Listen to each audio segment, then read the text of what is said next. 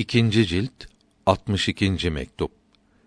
İnsanın şerefi iman ile ve marifet iledir.